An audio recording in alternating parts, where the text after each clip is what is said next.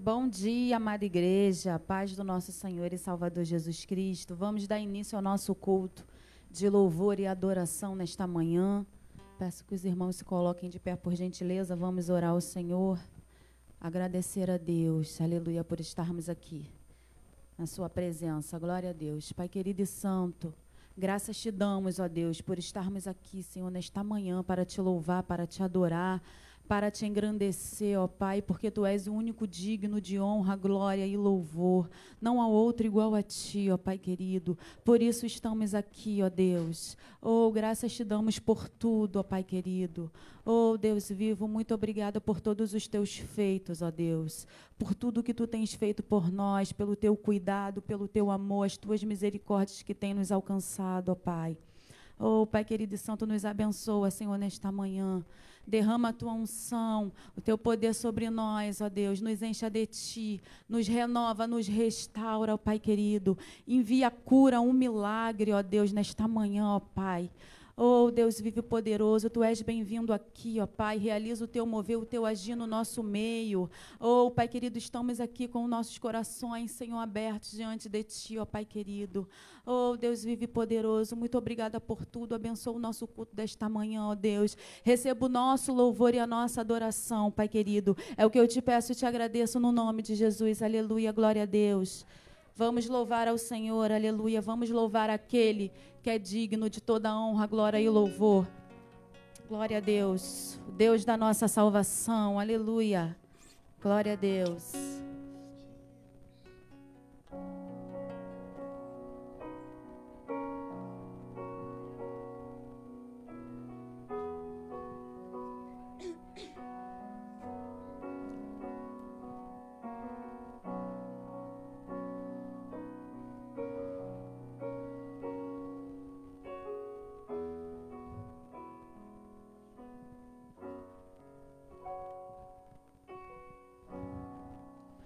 Ti eu vou clamar,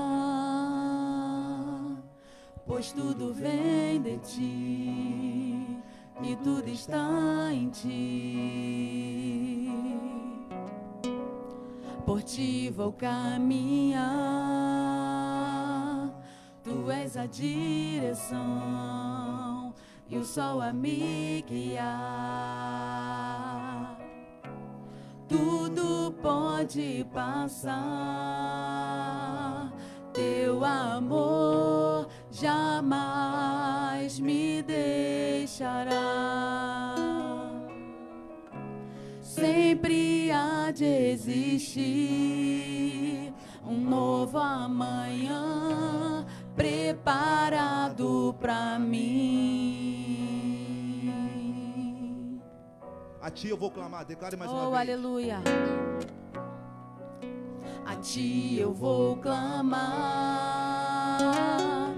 pois tudo vem de ti e tudo está em ti. Oh, aleluia, Deus. Por ti vou caminhar, tu és a direção e o sol a me guiar. Tudo pode passar, teu amor jamais me deixará.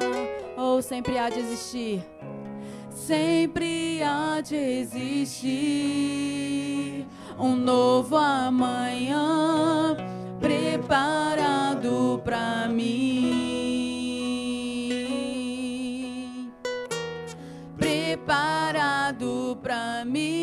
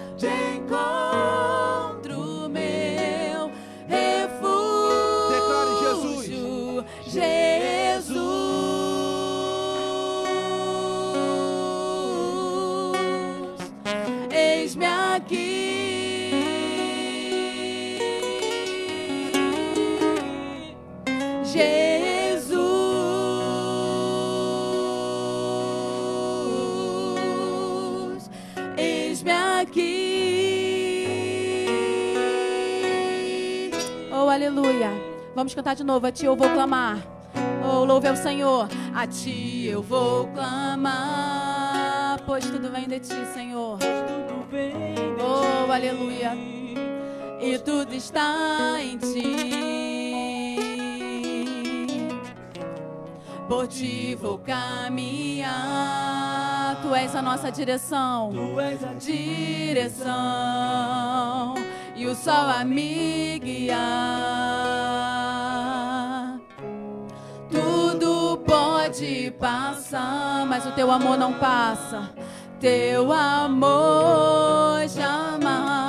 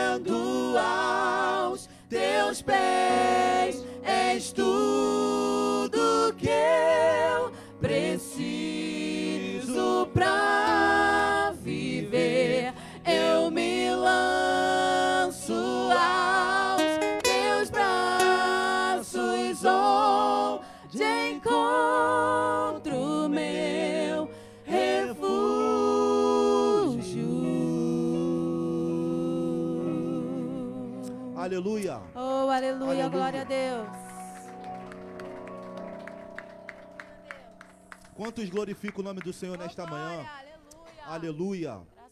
Assim como o louvor diz, Jesus, eis-me aqui. Que nessa manhã nós vemos estar prontos, estarmos nos colocando diante da presença do Senhor, diante do altar do Senhor e glorificar o seu santo nome. Amém? Eu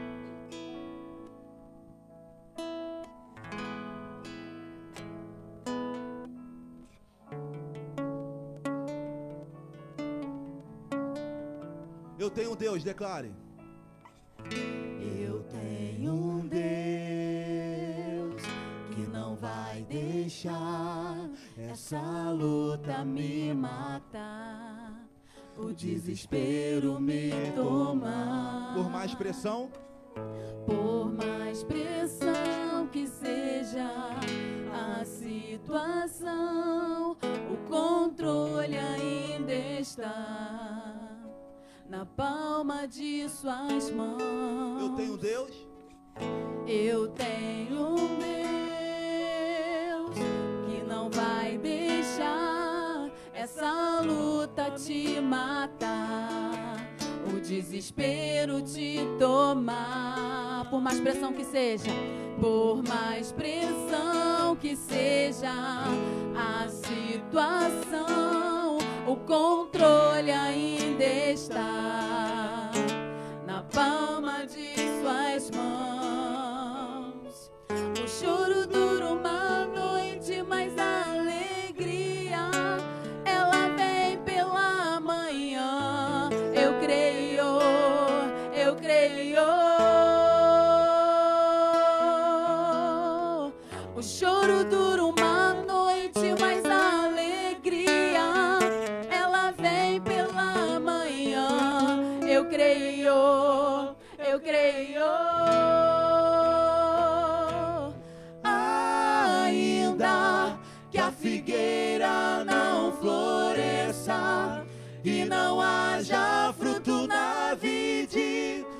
produto da oliveira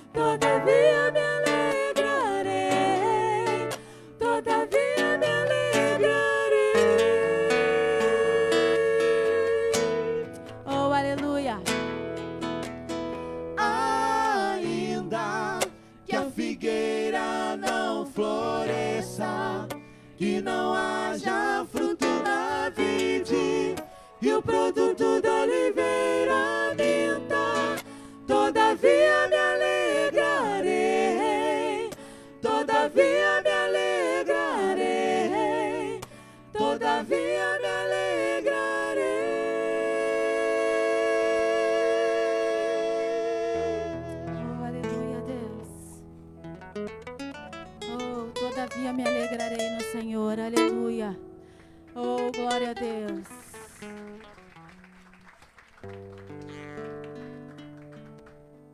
Oh, vamos continuar adorando ao Senhor, aleluia. Aquele que é digno de toda honra, glória e louvor. Aquele que é o Rei dos Reis, o Senhor dos Senhores. Aleluia, que tem o poder e o domínio em Suas mãos. Oh, aleluia. Glória a Deus.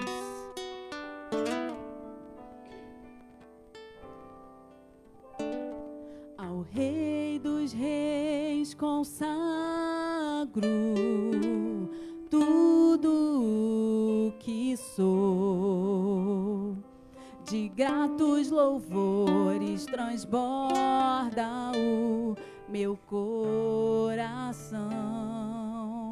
A minha vida, a minha vida eu entrego nas tuas mãos, meu Senhor, para te exaltar com todo meu amor. Eu te louvarei. Eu te louvarei conforme a tua justiça e cantarei louvores, pois tu és altíssimo. Celebrarei a ti, ó Deus, com meu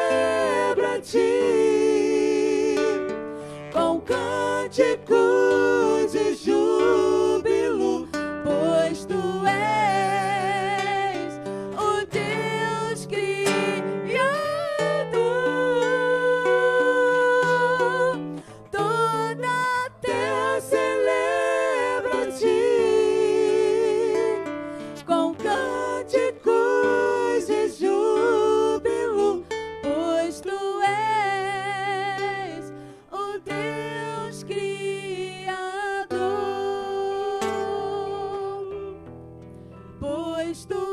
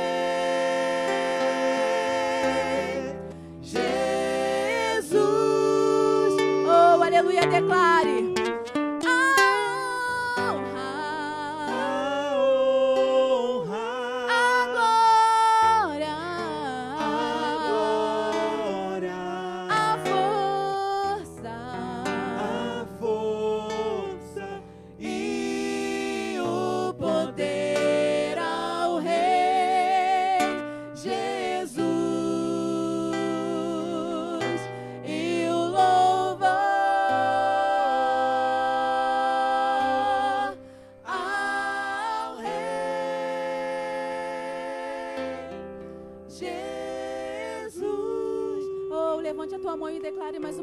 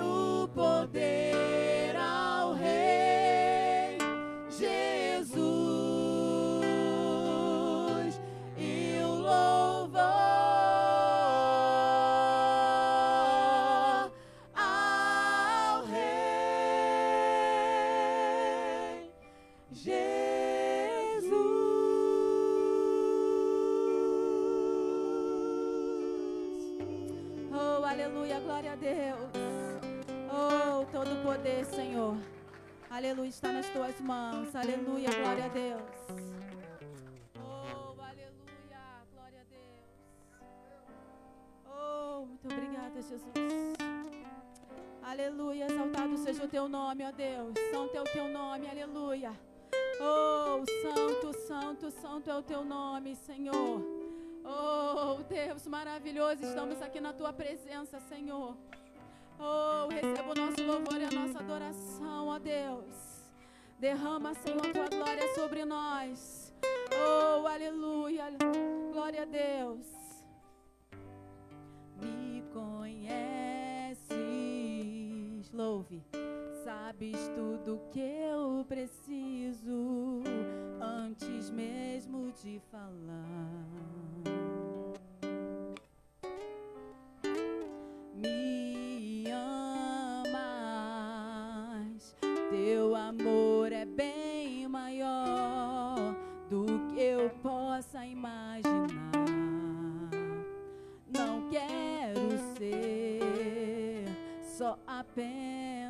Teu servo. Quero atrair teu olhar de amor, Senhor.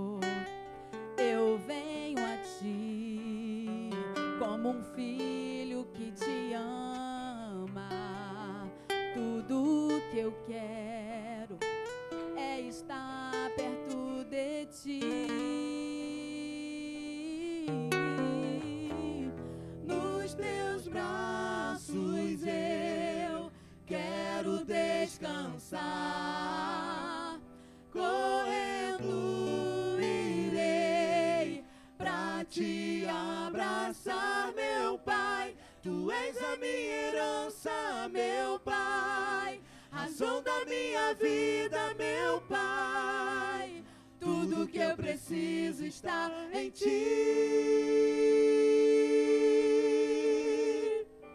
Eu quero estar na casa do Pai, comer em tua mesa, meu Pai.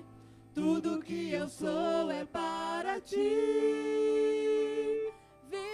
Só pra ti. Oh, aleluia. Vamos louvar, me conhece. Me conheces. Sabes tudo que eu preciso antes mesmo de falar.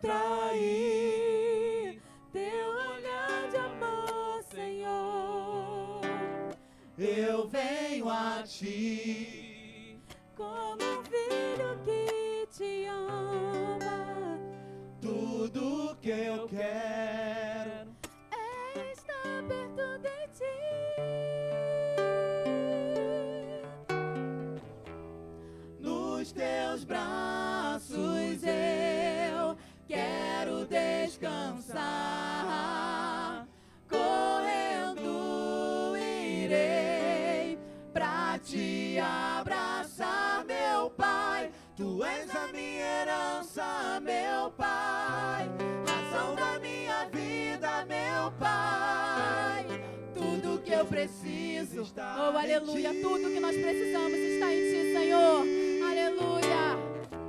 Eu quero estar na casa do Pai, comer em tua mesa, meu Pai. Tudo que eu sou é para ti.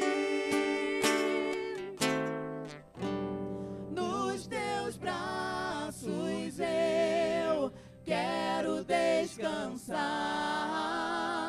Correndo irei pra te abraçar, meu Pai. Tu és a minha herança, meu Pai. Razão da minha vida, meu Pai. Tudo que eu preciso está em ti. Quero estar na casa do Pai, comer em tua mesa, meu Pai. Tudo que eu sou é para ti.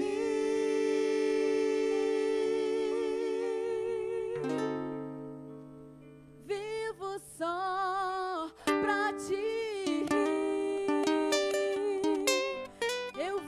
Só pra ti. Aleluia. Eu vivo só pra ti, Jesus. Oh, aleluia. Vivemos só para ti, Senhor. Glória a Deus. Aleluia. Oh, Deus vivo. Agradecemos a oportunidade em nome de Jesus.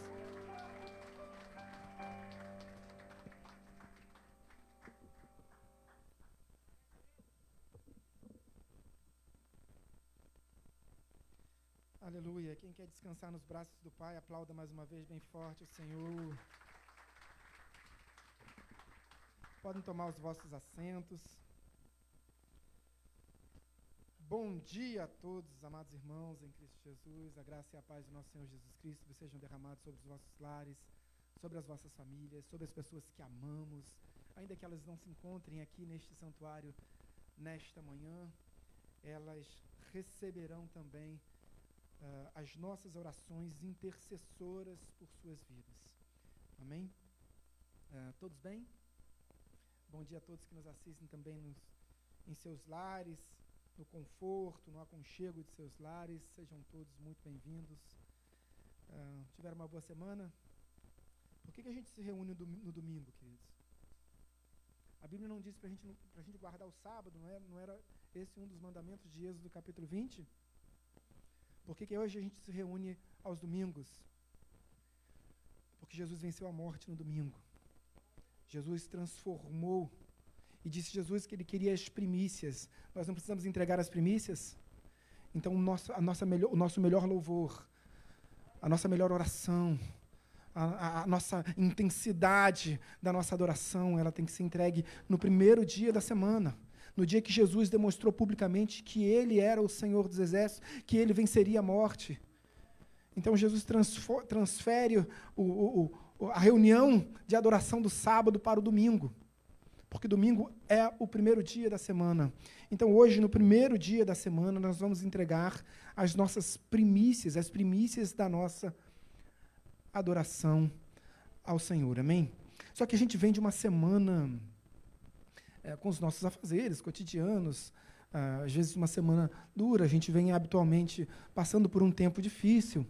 E a gente carrega os nossos problemas para dentro da igreja. E aí vem aqui alguém, um profeta, e fala para você assim: olha, importante é você entender a palavra do Senhor, deixa seus problemas lá fora. E eu digo para você: traga seus problemas para a igreja. Coloque seus problemas aos pés da cruz. É aqui que a gente vai resolver os seus problemas. A, a, sua ansiedade, as suas angústias, os seus sonhos, os seus projetos, elas devem estar sempre aos pés da cruz.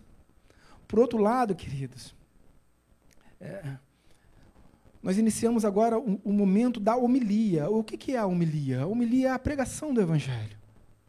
E às vezes a gente vem tão carregado de problemas lá fora, que a nossa mente continua lá fora. Venha, traga sua mente também. Traga os seus problemas, mas traga a sua mente. Eleva a, a, a, sua mente a estar no momento de relacionamento com Deus. Permita e traga sua mente cativa ao Senhor. Porque a sua alma vai militar contra isso. A sua carne, ela vai militar para que você é, perca o foco no conhecimento, perca o foco no Senhor, perca o foco na sua palavra.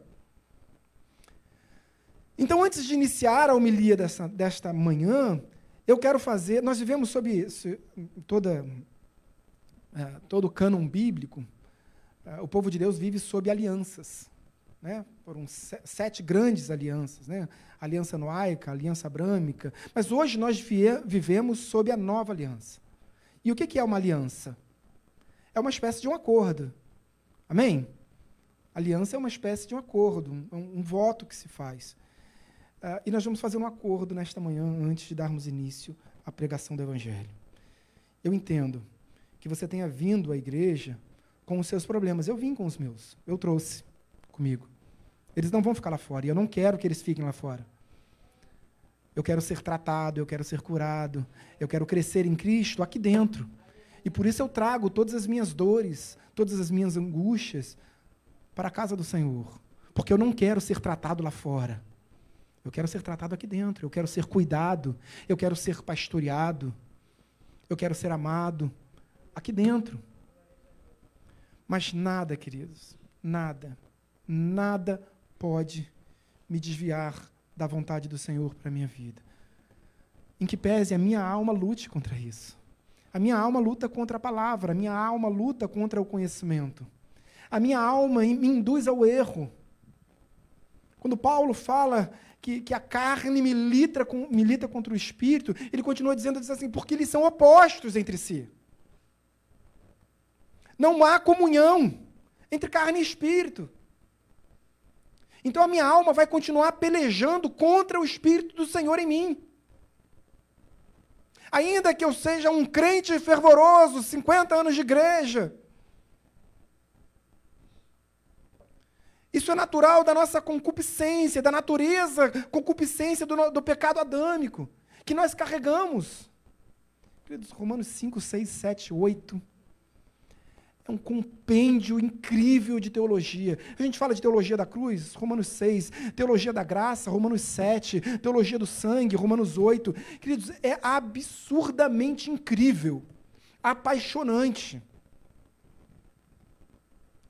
Mas nesse momento, queridos, peço que você tenha um foco total uh, ao conhecimento da palavra de Deus. Foi importante o louvor. Importante demais. O, louvor no, nos preparou para viver esse momento de intimidade com o Senhor. O louvor, com, essa unção desse ministério, ele nos conduz a esse momento. Nós estamos nesse momento. Então eu peço a você, não permita que, que aquilo que você traz de fora, do mundo, a sua história, te desvie da vontade do Senhor para a sua vida nesta manhã. E eu lhe garanto, eu lhe asseguro, pela revelação das, das Sacras Escrituras, pela palavra revelada, que você vai sair daqui transformado nessa manhã. Ah, eu tenho 20 anos de igreja, Deus me abençoa profundamente. Queridos, é pouco é pouco perto do que Deus vai fazer na sua vida hoje. Mas eu preciso que você uh, dê liberdade ao agir do Espírito Santo. Nós sabemos que, que nós estamos estudando a história da igreja na, escola bíblica dominical e vemos que nada pode parar o avanço da igreja. Nada pode parar o avanço da igreja. Mas a primeira igreja aberta depois da igreja de Jerusalém, nós vimos aqui na escola bíblica dominical. Quem estava na escola bíblica dominical? Amém. Qual foi a primeira igreja que foi aberta depois da igreja de Jerusalém? Perdão? Samaria. Quantas vezes você ouviu falar da igreja de Samaria na Bíblia? Os samaritanos pararam a obra de Deus em Samaria? O diabo parou a obra de Deus em Samaria? O que, que aconteceu na igreja de, Sam de Samaria para ela deixar de existir? Para não ser mais mencionada? nada pode parar o avanço da obra de Deus, a não ser o pecado. Deus não vai continuar a sua obra onde o pecado abunda.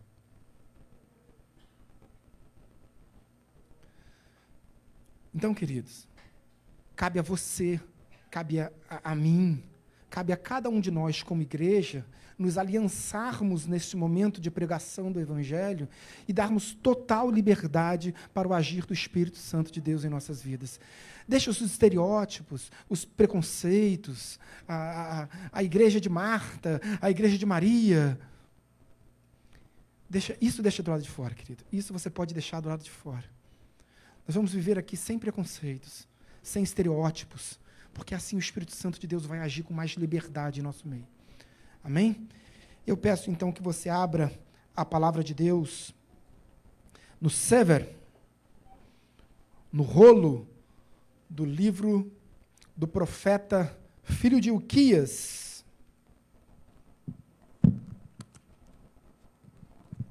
Assim que você encontrar então o livro do profeta Jeremias, se dirige então ao capítulo de número 28. E assim que você encontrar o capítulo de número 28, eu vou pedir gentilmente que, se possível, você se coloque de pé, para que nós possamos ler a palavra do Senhor desta manhã. Jeremias capítulo 28.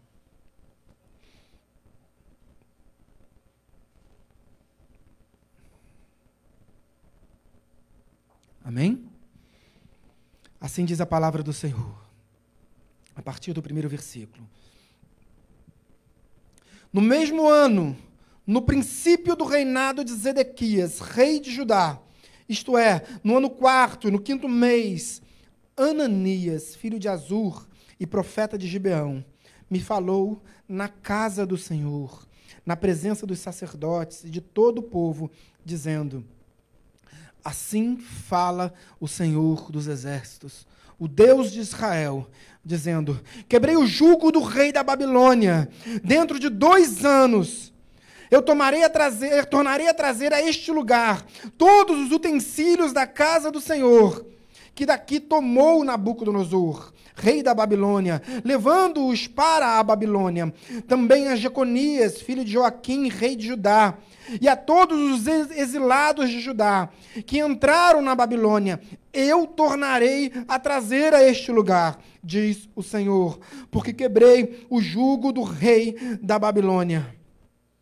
Então respondeu Jeremias, o profeta, ao profeta Ananias, na presença dos sacerdotes e perante todo o povo que estava na casa do Senhor.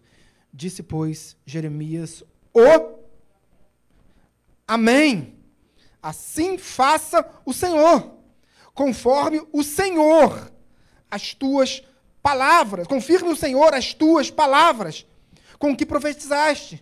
E torne ele a trazer da Babilônia a este lugar os utensílios da casa do Senhor e todos os exilados. Mas ouve agora esta palavra que eu falo a ti e a todo o povo, para que ouçais os profetas que ou, os profetas que houve antes de mim e antes de ti, desde a antiguidade, profetizaram guerra, mal e peste contra muitas terras e grandes reinos. O profeta que profetizar paz, só ao cumprir-se a sua palavra, será conhecido como profeta, de fato, enviado do Senhor. Fica por aí. Feche seus olhos.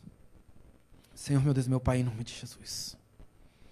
Graças te damos, obrigado, Deus. A tua, a tua palavra, a tua santa palavra, a tua inequívoca palavra foi lida, proclamada, anunciada. E nós oramos, ó Pai, para que mais uma vez, nesta manhã, tua palavra encontre um terreno fértil em nossos corações.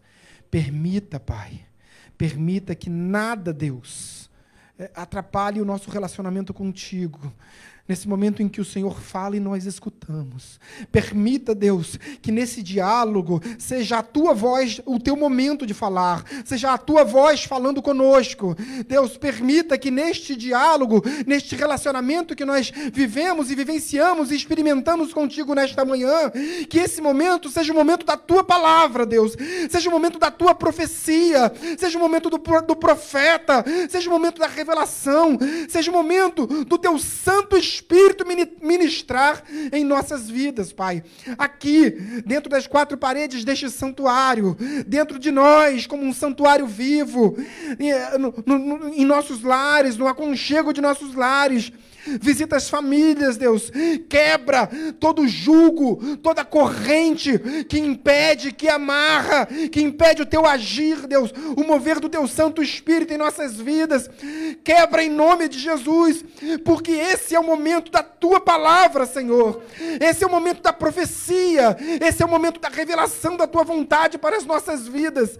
E nada, absolutamente nada ansiamos mais, Deus, para as nossas vidas que o cumprimento das tuas palavras em nós. Oramos em nome de Jesus. Amém. Amém. Podem tomar os vossos assentos. Deus levanta num tempo determinado, num tempo exato no momento perfeito, um profeta chamado Jeremias, filho de Uquias. E ele, esse profeta tem o direito de escrever dois livros. Dentre os profetas maiores e menores, nenhum teve autoridade. A, a, delegada por Deus para escrever dois livros do cânon, dois livros do Antigo Testamento, senão Jeremias. Jeremias escreveu o livro chamado Jeremias, com auxílio do seu escriba chamado Baruque, e também o livro de Lamentações. E essa também é uma das razões por Jeremias ser conhecido como o profeta. Isso é bullying, queridos. Isso é bullying. Eu não penso dessa forma. Acho Jeremias um grande profeta. É, não acho que ele seja chorão. Jeremias capítulo 9 só para ratificar que, que Jeremias não era chorão. Em hipótese alguma, Jeremias poderia ser considerado um profeta chorão. Chamado a pregar o evangelho ainda na sua, saindo da sua adolescência. Jeremias prega o evangelho uh, uh, por 25 anos. 23 anos até a, até a profecia do, do, do cativeiro babilônico. E só para ratificar que Jeremias não era um profeta chorão, Jeremias capítulo 9, verso 1, ele diz assim: Senhor, que a minha cabeça, aprover a Deus, que a minha cabeça se transforme em água e os meus olhos em fonte de lágrimas, para que eu possa chorar dia e noite. Foi Jeremias. Jeremias carregou para dentro da igreja toda, todo seu, a, sua, a sua desilusão, porque Deus falou para ele assim: Olha, Jeremias, você vai pregar o evangelho, porque uh, antes que eu te formasse no ventre materno, eu te conheci, Jeremias. Antes que saísses da madre, eu te chamei e te constituí como profeta entre as nações. Jeremias. E Jeremias reluta e diz: Senhor, mas eu não, não tenho capacidade, eu não tenho competência. Aí Deus disse para ele assim: Jeremias, não se preocupe. Jeremias capítulo 1, verso 12: Eu sou o Senhor que vela pela sua palavra. Maravilha! Jeremias entendeu: Poxa, se o Senhor é quem está me dando a palavra, e ele vela pelo cumprimento das sacras escrituras, ele vela pelo cumprimento da sua palavra, maravilha, porque eu vou pregar e todo mundo vai se converter. Por quê? Porque o Senhor vela pela sua palavra. Então Jeremias diz a palavra de Deus que ele levantava de madrugada. E ele fez isso um dia, dois dias, e começava a pregar. Pregava incessantemente, ele pregava. Cinco anos passados, queridos, Imagina uma igreja gigante. Não, ninguém se convertia. Ninguém. Jeremias pregava e ninguém se convertia. Então Deus disse para Jeremias: Jeremias, espera aí. Olha, você está fazendo tudo certo. Não desanima, Senhor, eu estou em depressão. Eu já estou em depressão. Jeremias entrou uma vez em depressão, duas vezes em depressão, três vezes em depressão.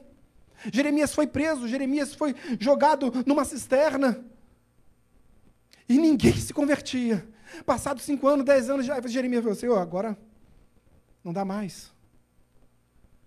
Jeremias, você está ocupado com outras, o seu, seu pensamento está te atrapalhando, Jeremias. Mas, Senhor, o Senhor não vela pela sua palavra? Não, mas é... Jeremias, vamos fazer o seguinte, você está na idade para casar, para constituir família, ter filhos. Mas, Jeremias, eu te proíbo de fazer isso. Eu quero que você seja meu profeta. Você não vai poder casar e nem ter filhos. Jeremias, está bom, Senhor. Já estou aqui na lida. Vamos embora. E Jeremias continua pregando. Ele falou assim: agora sim, as coisas vão funcionar.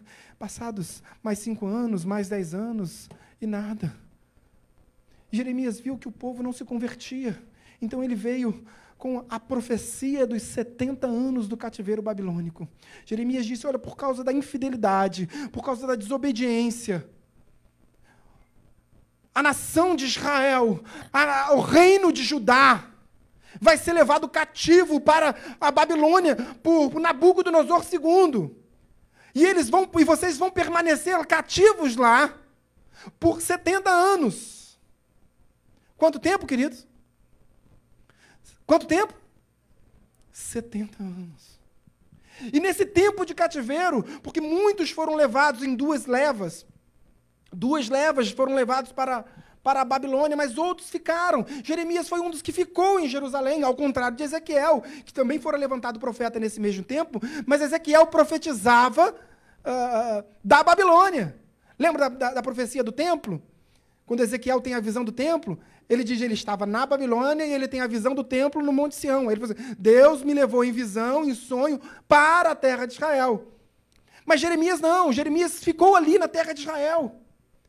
E os reis da Babilônia começaram a permitir que fossem levantados reis, é, espécie de fantoches de rei, na terra de Judá, em Jerusalém.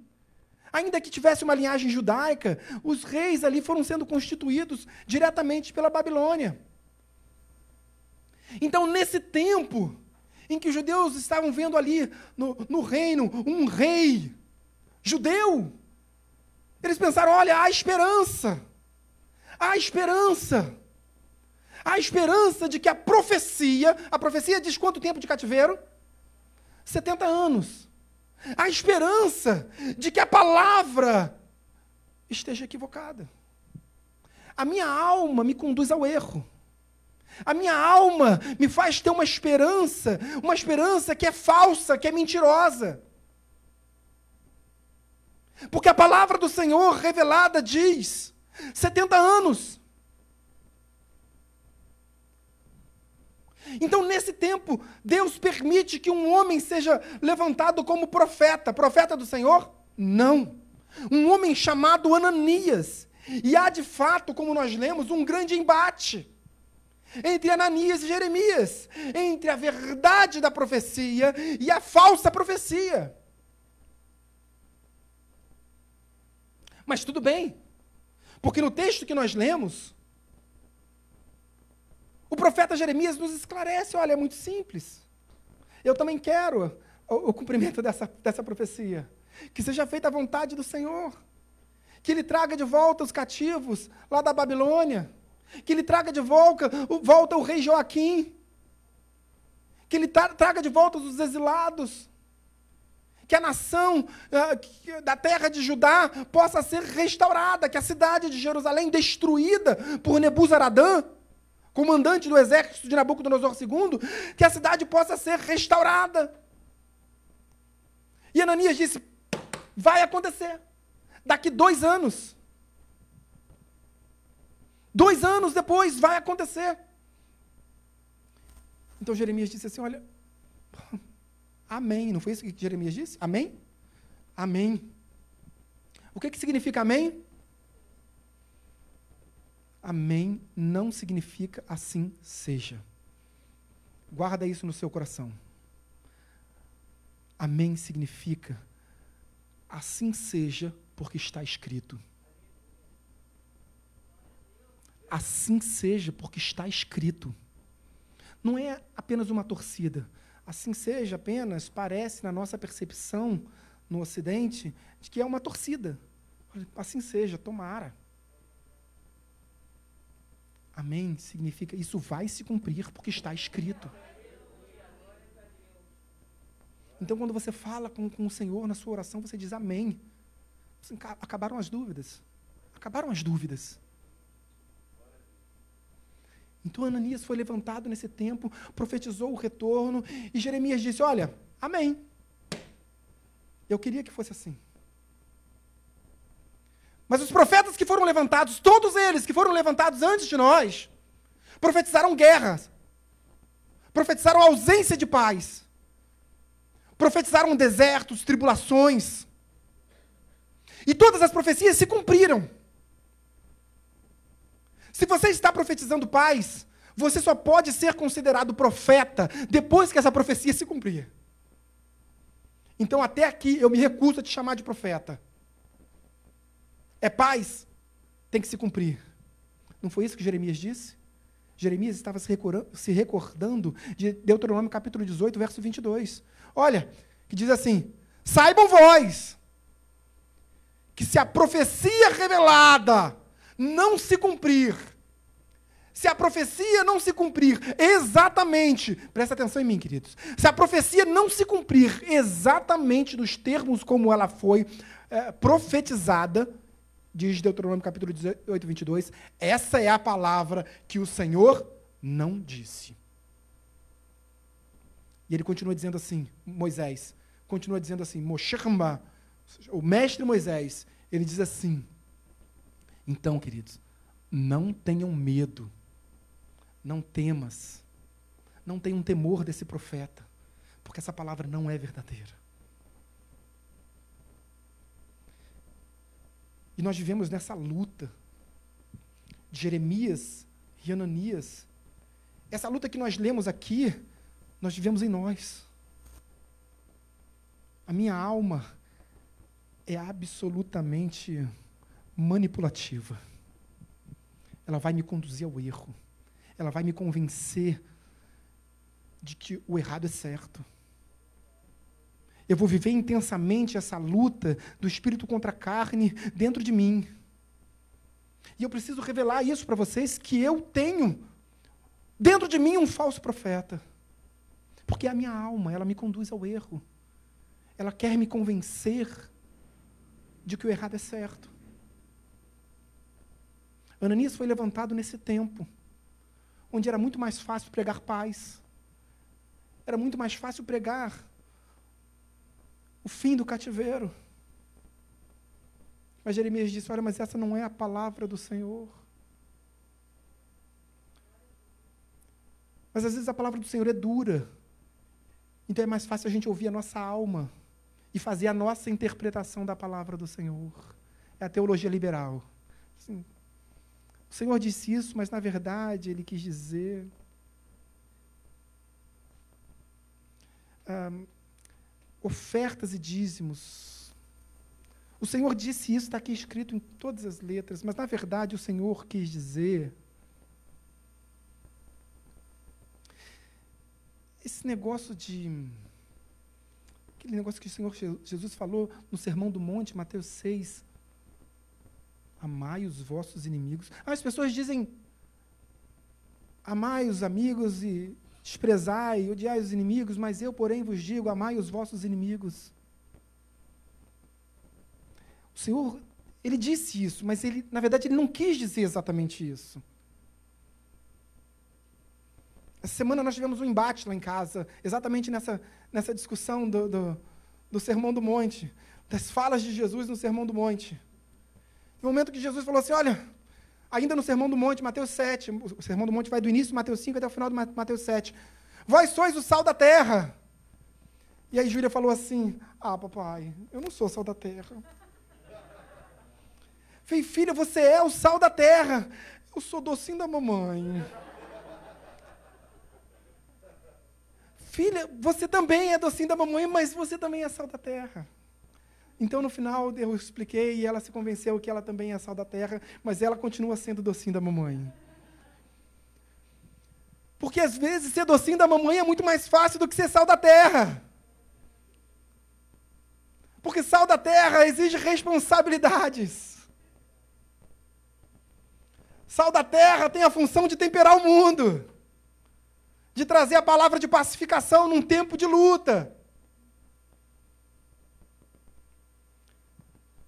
Depois da guerra da secessão, ou seja, da guerra da divisão de Israel entre Reino do Norte e Reino do Sul, um rei chamado Josafá, no Reino do Sul, ou seja, capital Jerusalém, um rei de Jerusalém, de Judá, ele diz assim: Olha, eu vou restabelecer a paz. Eu vou até lá, o rei do, de, de Israel, em, na Samaria. Nesse tempo, o reino do norte era chamado Israel, o reino do norte era chamado Judá. Judá tinha como capital Jerusalém, o reino do norte tinha como capital Sesbate, que era a principal cidade da Samaria. Eu vou até Sesbate, eu vou até Samaria, e eu vou dialogar com o rei de lá. E a gente vai estabelecer essa paz. E ele foi. E quando Josafá, o rei Josafá, chegou até Sesbate, ele encontrou ali diante dele o rei chamado Acabe. O que, que diz 1 Reis capítulo 16 em relação a Acabe? Acabe, filho de Honre, o pior rei da história de Israel. O pior, ele encontra, para selar a paz, o pior rei da história de Israel. E veja como a alma do homem é manipulativa. Ele chega diante do rei, Acabe, olha, eu vim selar a paz. Eu vim unificar os reinos. Eu vim dizer, olha, somos irmãos. Vamos caminhar juntos. Mas a primeira coisa que Acabe fala assim, olha, tá vendo aquela terra do lado de lá? Tá vendo aquela terra de Gileade do outro lado do Jordão? Eu entendo que aquela terra é minha, disse o rei Acabe. Eu entendo que aquela terra é minha. E hoje aquela terra está na mão dos sírios. Eu quero saber. Você veio até mim.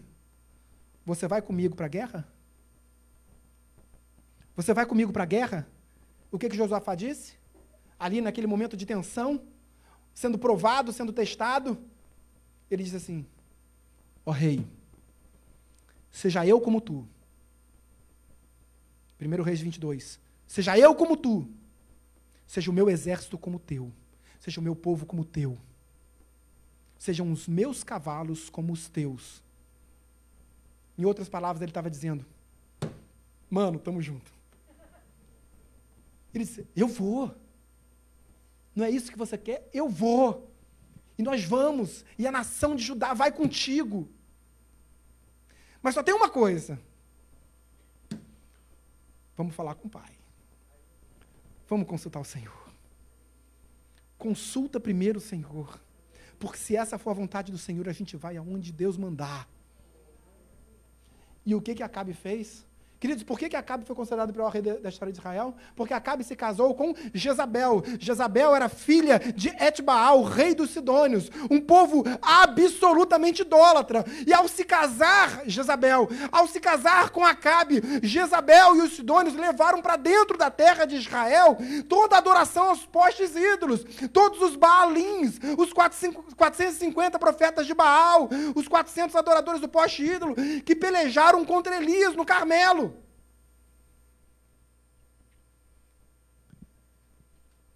Então, naquele momento, Acabe disse assim: tá bom, eu vou consultar o Senhor.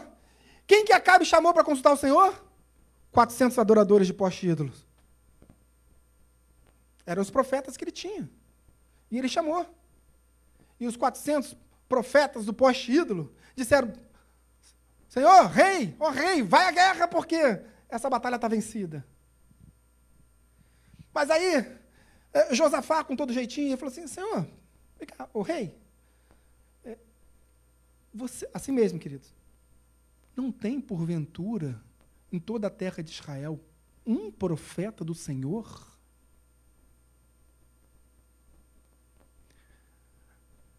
Acabe deve ter pensado assim: tinha até mês passado, mas Elias fugiu. Elias fugiu. Elias me enfrentou, enfrentou Jezabel, agora Elias fugiu. Mas não tem um só.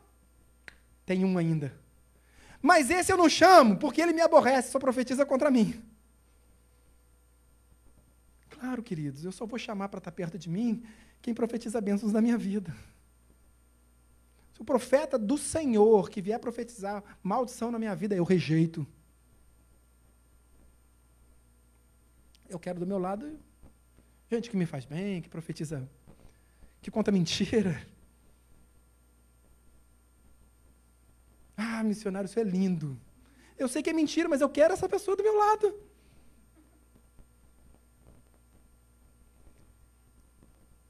E aí disse assim, olha, tem um só, Micaías, mas eu nunca chamo ele porque ele só profetiza contra mim. Não, mas vamos chamar ele dessa vez? Só, só dessa vez? E Micaías disse a, disse a palavra da verdade, a palavra revelada pelo Senhor. Mas vejam, como é mais fácil crer em 400 pessoas que vão te dizer que você é lindo, maravilhoso vitorioso. Mas você é feio, querido. Brincadeira.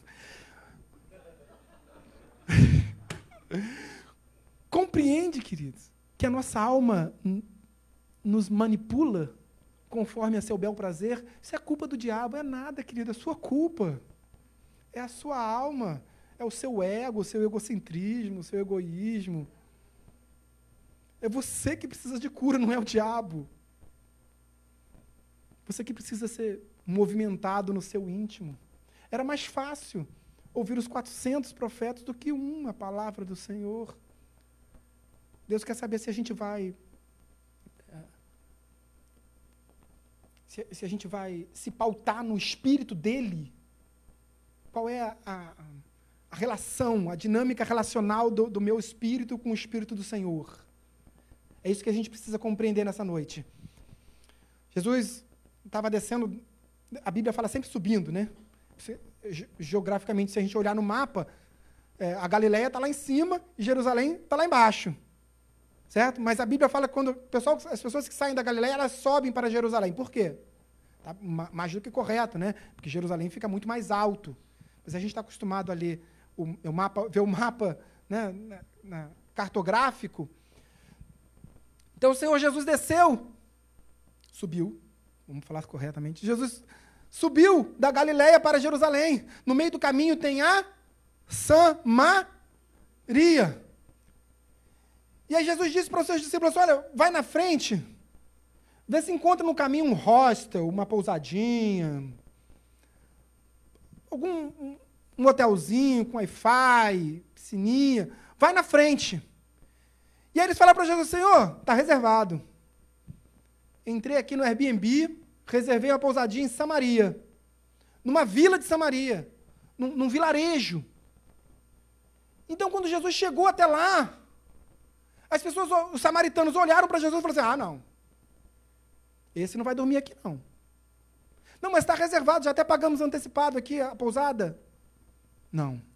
Diz a Bíblia que eles olharam para Jesus e viram que as vestes de Jesus o denunciavam como um judeu que estava seguindo para Jerusalém. E, portanto, nós. Quem estava aqui na escola bíblica dominical? Então já aprendeu tudo sobre a Samaria, sobre a dissensão entre judeus e samaritanos e compreende melhor essa passagem. Veja qual a importância da escola bíblica dominical. Você só vai compreender essa passagem se você entender a dissensão histórica entre judeus e samaritanos, que infelizmente, infelizmente, eu gostaria de, de também ter tempo para isso, mas não é possível explicar no culto. Mas veja. E aí eles disseram: olha, você não sabe que os judeus não se dão com os samaritanos? Não pode dormir aqui em Samaria. Dois apóstolos estavam seguindo uh, uh, Jesus ali, os responsáveis por reservar a pousada. Tiago e João. Tiago e João, queridos. Tiago e João, dois apóstolos íntimos de Jesus, amém? Próximos de Jesus, estavam no Monte da, da Transfiguração, estavam no barquinho, est sempre estavam com Jesus. E ali naquele momento, eles disseram assim: Senhor, queres que mandemos cair fogo do céu e consuma essa vila toda? E Jesus olha para ele assim: Rapaz do céu. Vós, Lucas capítulo 9, verso 51. Vós não sabeis de que espírito sois. Depois ele continua dizendo assim: Olha, eu vim para que as almas sejam salvas e não perdidas. Se descer fogo do céu, igual Elias fez, Elias desceu fogo do céu sobre o, sobre o altar, não sobre pessoas infeliz.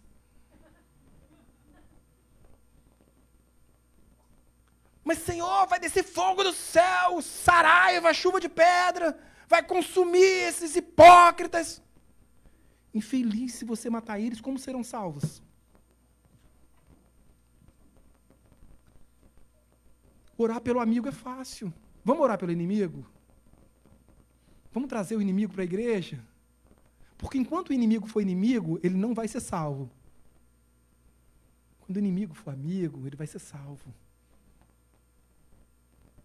E aí o Senhor é glorificado. Por que, que o Senhor é glorificado? Toda vez que uma alma se converte, o Senhor é glorificado, queridos. É mais gente adorando. Vamos continuar a leitura da palavra de Deus. Onde nós paramos? Alguém lembra onde paramos? Eu não me lembro mais.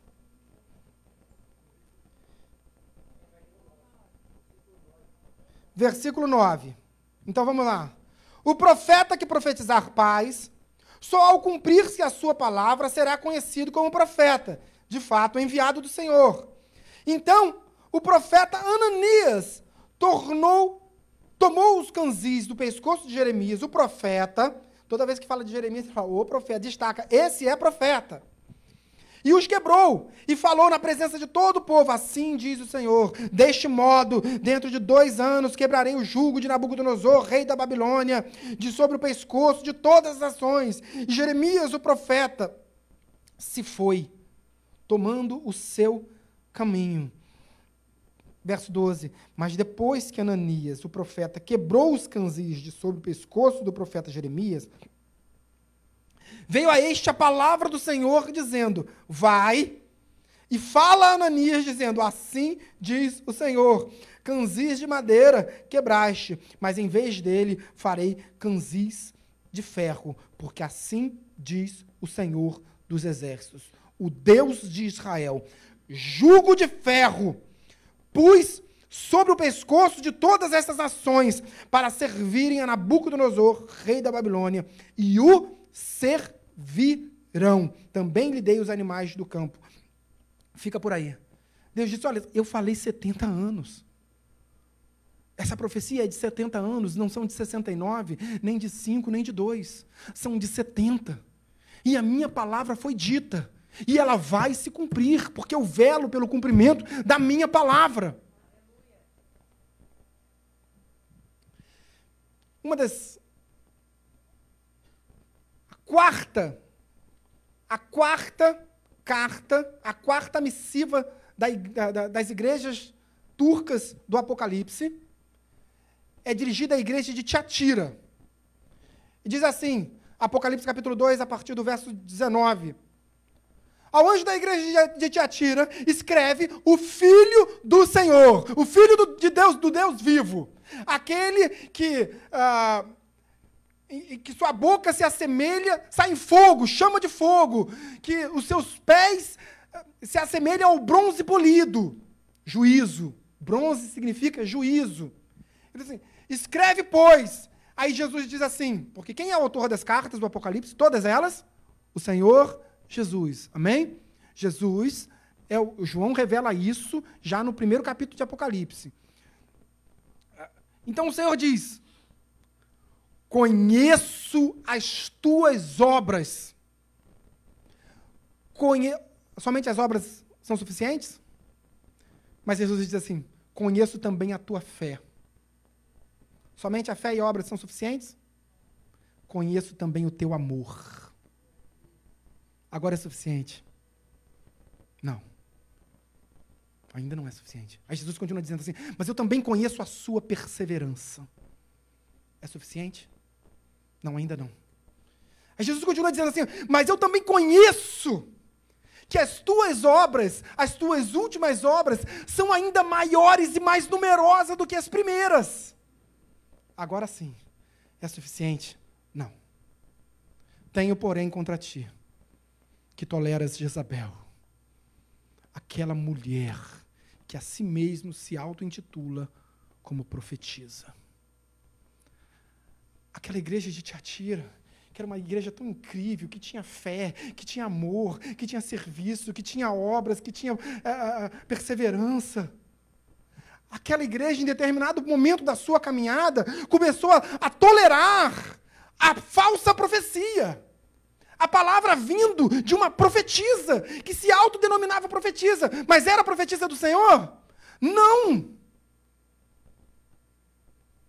E era essa profetisa que disse: Olha, vamos trazer os baalins, vamos trazer os adoradores do poste ídolo. Foi essa profecia, essa profecia da mentira que fez com que o povo se corrompesse. Hoje nós estamos vivendo um tempo um pouco semelhante. A gente está aceitando na igreja uma profecia da teologia liberal. Olha, vamos fazer um pouquinho diferente aqui. Vamos aceitar dessa forma aqui? Vamos tolerar? Vamos tolerar? E Deus disse assim: Olha, tenho porém contra ti que toleras Jezabel. Tenho porém contra ti que toleras Jezabel. Deus está dizendo assim: Olha, toleras a falta de conhecimento da verdade, toleras a, a, a, a, a mentira, o engano, o engodo, a falsa profecia. Porque às vezes a profecia é mais aprazível, é mais satisfativa, é mais coerente com os nossos desejos pessoais, com os nossos projetos, com a nossa casa na praia, carro do ano. Então eu vou tolerar. E Deus diz: Olha, tenho porém contra ti que toleras Jezabel. Acabou. Mas olha como, como essa carta é, é muito significativa. Porque as cartas do Apocalipse são dirigidas a quem? Ao anjo da igreja, amém? Ao pastor, ao profeta, amém? Todas elas. No meio da carta te atira, Jesus diz assim: Olha, mas espera aí, vocês da igreja, vocês que até agora não se corromperam, vocês que até agora não conheceram o profundo do abismo de Satanás, continuam se preservando, porque eu cuidarei de vós, eu preservarei vocês. Então, ainda que nessa igreja de Tiatira tenha o sabonete do, da salvação, tem o arco dourado da salvação, tenha. Se você não se envolver, você está preservado. Continua na verdade. Não abdica da mentira, luta pela, pela verdade. Não foi isso que, que, que Josafá fez. Tinham 400 profetas, ele estava numa terra estrangeira, ele podia ser exterminado. Mas ele diz: Não, eu vou lutar pela verdade, eu vou lutar pela palavra da verdade, eu vou lutar pela profecia. Eu não aceito a falsa profecia. A profecia diz qual é a verdade. E ponto. Mas a minha alma continua. Queridos, Vejam, em 1976, portanto, 25 anos antes de eu nascer, estão fazendo conta? Em 1976, Campeonato Brasileiro de Futebol. O Internacional de Porto Alegre vai para o Pará jogar contra o Paysandu. Não me lembro, não sei o resultado do jogo. Mas no final do jogo, foram entrevistar um jogador eh, do Internacional chamado Claudio Miro. O jogo foi aonde? Belém do Pará. Inter e Paysandu. Entrevistaram o Claudio Miro. E ele disse assim: Ah, é uma honra estar jogando aqui em Belém, a terra onde Jesus nasceu. Queridos, a gente gargalha quando ouve isso, né? E eu acho muito cômico.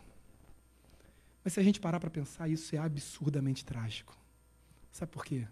Porque isso é a herança do romanismo em nossas vidas.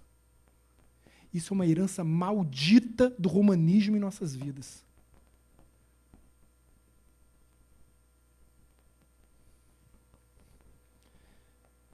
Até 1970 1900 e não vou me lembrar exatamente, de 1590 a 1962. De 1590 a 1962, nós tínhamos, é, não só no Brasil, mas em toda a América Latina, em todos os países que, é, que foram colonizados é, pelos países católicos, nós tínhamos uma liturgia chamada liturgia tridentiana, ou tridentina. Vocês sabem o que é a liturgia tridentina? Isso valeu por quase 400 anos. Quase 400, repete comigo, 400 anos. Guarda isso no seu coração para você entender bem. A, a, liturgia tridentina da igreja romanista dizia que o padre tinha que é, pregar a missa, rezar a missa de descostas. E em latim. A missa era ministrada em latim com o padre de costas. Isso fazia parte da liturgia tridentina. É, é, e veja bem, não tem nada a ver com tridente, nada disso, tá, queridos? Ela é, tem esse nome porque ela foi originada. A ideia foi originada, não a ordem, mas a ideia foi ori originada no Concílio de Trento, na Itália. E por isso ela acabou ganhando esse nome. E a partir dali veio a orientação para que os papas romanos dessem essa ordem, assim foi feito no mesmo ano. Eles deram essa ordem. Então, nós vivemos 400 anos 400 anos sob o jugo da escravidão da ignorância. E a gente não conhece a Bíblia. E os nossos antepassados não conhecem a Bíblia e acham isso absolutamente normal. Porque Jesus nasceu em Belém do Pará. E a gente vive sob esse jugo de escravidão. O que a reforma protestante fez? Ela lutou exatamente contra isso.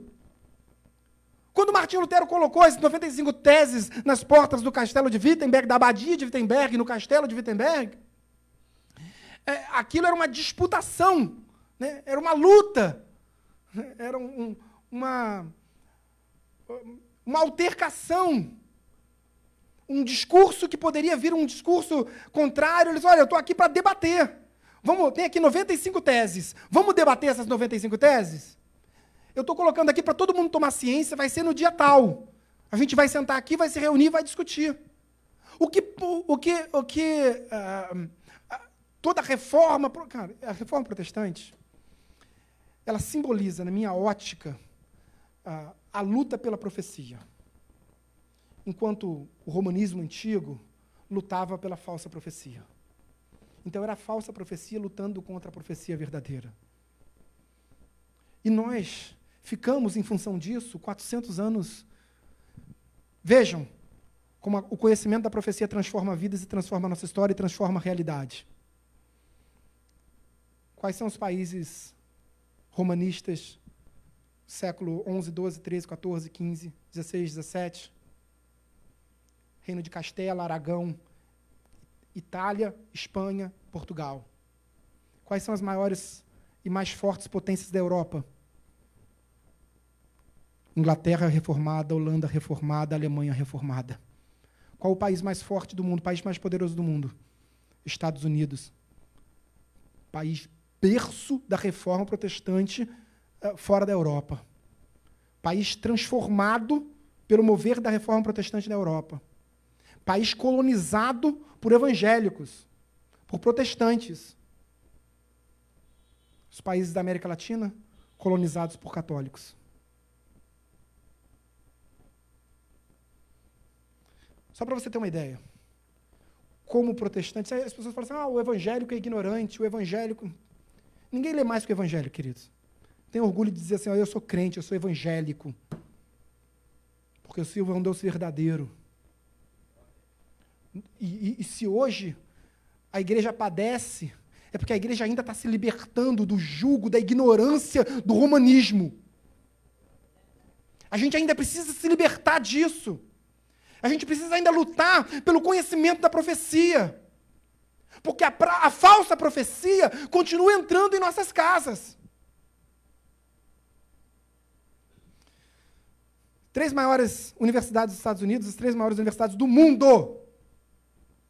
Yale, Universidade de Yale, fundada por pastores da igreja congregacional. Dez pastores da igreja congregacional se reuniram, vamos fundar uma universidade. Detalhe, Detalhe, uh, tem que ter hebraico desde o primeiro ano. Detalhe, o símbolo Urim Tumim.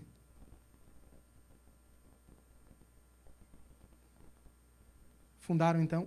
Um deles, inclusive, era sogro de Jonathan Edwards, um dos maiores avivalistas de toda a história. Todos conhecem Jonathan Edwards? Uh, dez pastores se reuniram e fundaram uma das maiores universidades da história. Outra, Princeton, uma das maiores universidades da história da humanidade. Fundado por quem? Pastores, pastores presbiterianos. Qual a função da universidade de Princeton? Formar pastores presbiterianos. Ah, mas a maior universidade de todos, de todas, qual é? Harvard. Por que, que Harvard se chama Harvard? Porque o fundador se chamava Pastor John Harvard. Fundada por pastores da igreja congregacional. Qual era a função de Harvard? Formar pastores da igreja congregacional. Somos ignorantes, né, queridos? Como evangélicos, somos ignorantes, né? Assiste novela, queridos. Assiste novelas, novela da Globo. O evangélico é sempre ah, a empregada, o, o fanático, o. Assiste, porque aí você vai incorporar isso em você. Entende? Você vai, ah, aqui, ó. Você é assim também. Eu sou assim. Deus te pôs por cabeça e não por cauda. Deus te pôs por cabeça e não por cauda. A gente pode exercer a profissão que for. A profissão que for. Mas a gente vai ser o melhor dentro da nossa profissão. Se for para lavar banheiro, se for para limpar a rua, for, a gente vai ser o melhor dentro da nossa profissão. Porque Deus me pôs por cabeça e não por cauda. Vamos continuar. Ah, só falar de. Queridos, Abraão. Já ouviram falar de Abraão? Como é que os judeus chamam Abraão? Abraão Harvey. Repete comigo. Jesus. Senhor, tenha misericórdia dessa igreja. Queridos, por quê? Porque para os judeus, Abraão é aquele que passou para o outro lado. Abraão, Rair, significa Abraão, o homem que passou para o outro lado. Por quê? Porque foi o primeiro judeu. Um homem que teve que quebrar um jugo de, de, de, de escravidão, de, de, de ignorância. Ele era filho de Tera, um grande idólatra, um construtor de ídolos. E ele teve que quebrar toda essa história. E ele quebrou toda essa história. E o primeiro que se converteu com a sua pregação foi seu pai. Não deixou de nada, deixou para trás, não. Não deixou sua família para trás. Deus falou assim: olha, Abraão, Gênesis capítulo 12, verso 1. Olha, presta bastante atenção. Sai da tua casa, deixa a casa de teus, deixa a terra de teus, e vai para a terra que eu te mostrarei, fartei de ti uma grande nação, se tu uma bênção. Abraão cumpriu? Cumpriu. Obedeceu. E deixou seu pai para trás? Não. Deus não disse para deixar seu pai para trás. Deus não disse para abandonar seu pai. Deus não disse para abandonar a família. E sabe o que, que o judeu entende disso? Quando Deus diz, Gênesis capítulo 12, verso 1, Deus diz assim para os judeus: Lech lecha. Lech lecha. Lech lecha. Lech lecha. Lech lecha. Quer, quer transformação na sua vida? Lech lecha. Lech lecha. Quer ser transformado? Quer ser abençoado? Lech lecha. Sai-te para ti mesmo. Quando Deus diz, Abraão, sai da casa de teus pais, sai da... Não, Abraão, sai-te para ti mesmo. A transformação começa em você. Você é o primeiro judeu, o primeiro homem monoteísta da terra, o primeiro homem a reconhecer que eu sou o Senhor dos exércitos. Você é o homem que passou para o outro lado. A transformação começa em você. E o que, que mudou hoje? Pouca coisa. O Espírito Santo habita em nós, é verdade, isso é maravilhoso. É a razão de nós estarmos aqui. Mas nós continuamos precisando de, de transformação dentro de nós. A gente continua precisando se esforçar. A gente continua precisando lutar contra a palavra do falso profeta que habita em mim. Conheço a palavra. Sou, sou um, um, um, um, seguidor de Cristo. Busco a perfeição em Cristo, foi isso que Paulo disse. Paulo também disse: de meus imitadores, assim como eu sou de Cristo. Vamos imitar Paulo, vamos imitar Cristo. Vamos buscar a perfeição em Cristo. Seremos perfeitos? Não, mas vamos buscar a perfeição. Ouça a voz do seu coração. Amém? Depende, queridos. O que, que Paulo disse à igreja de, de, de Colosso? Que a paz de Cristo seja o árbitro em vosso coração. Colossenses capítulo 3, verso 15. Que a paz de Cristo seja o árbitro em vosso coração. Nesse caso, você pode ouvir seu coração. Por quê? Porque você está ouvindo a paz de Cristo. Porque você está ouvindo a palavra do Senhor. Porque você está ouvindo a profecia. Agora, muitas vezes, a profecia não está no seu coração. Eu li a palavra. Eu, eu, eu gostei dessa palavra, ela é verdadeira. Mas a minha alma me manipula de tal forma que eu fuja das responsabilidades, que eu fuja. É, queridos, é, Tiago capítulo 4, 2 Pedro capítulo 2, Gálatas capítulo 5. Ela vai falar de. São capítulos que falam de como a nossa alma nos conduz ao erro, como a nossa alma me manipula a errar. Como a, a minha alma me ensina que o errado é certo. E eu faço. Paulo não disse isso à igreja de Roma, o que eu. Romanos capítulo 7, verso 19, salvo o melhor juízo. O bom que eu busco, esse eu não faço, mas o mal que eu desprezo, esse eu faço. Por quê? Porque eu vivo nessa dualidade da minha alma, da, da carne contra o espírito. Efésios capítulo 5, Gálatas capítulo 5, perdão. Gálatas capítulo 5 diz assim também: Fostes para a liberdade que Deus vos libertou. Perseverai, portanto. Perseverai. Para que através da vossa liberdade não, des, não, não, não, não uh, deixais uh, margem para a carne. Porque o espírito milita contra a carne e a carne milita contra o espírito. Então a gente está livre, a gente foi liberto. Nós fomos, Colossenses capítulo 1, verso 13, nós fomos transportados do reino do Filho do seu amor. Deus nos liberta. Efésios capítulo 2, verso 1. Estávamos mortos, agora fomos libertos, fomos salvos. Mas ainda a luta permanece. E aí você tem que escolher. Se você quer a falsa profecia, que às vezes traz o afago, ou a verdade revelada. E a gente vem, uh, paulatinamente, a gente vem abdicando dessa, dessa profecia revelada. Olha o que diz a continuação do texto. Verso 15. Disse Jeremias, uh, o profeta, ao profeta Ananias: Ouve agora, Ananias, o Senhor não te enviou, mas tu fizeste que este povo confiasse em mentiras. Para, para aí. Não é isso? Só que o detalhe: o Ananias sou eu. O Ananias é você. Nós temos um Ananias dentro de nós que nos conduz a acreditar em mentiras. Mentiras que, as nossas, que, as, que a nossa alma nos convence dizendo que é verdade. Mas por que, que a gente erra? Porque a gente não busca a revelação uh, da palavra de Deus. Autoridade. Depois do regresso dos 70, quando Jesus envia os 70, depois quando eles voltam, Jesus diz assim: Eis que vos dei, Lucas capítulo 10, eis que vos dei autoridade para pisardes. Eu vou embora se vocês não responderem. Serpentes e escorpiões.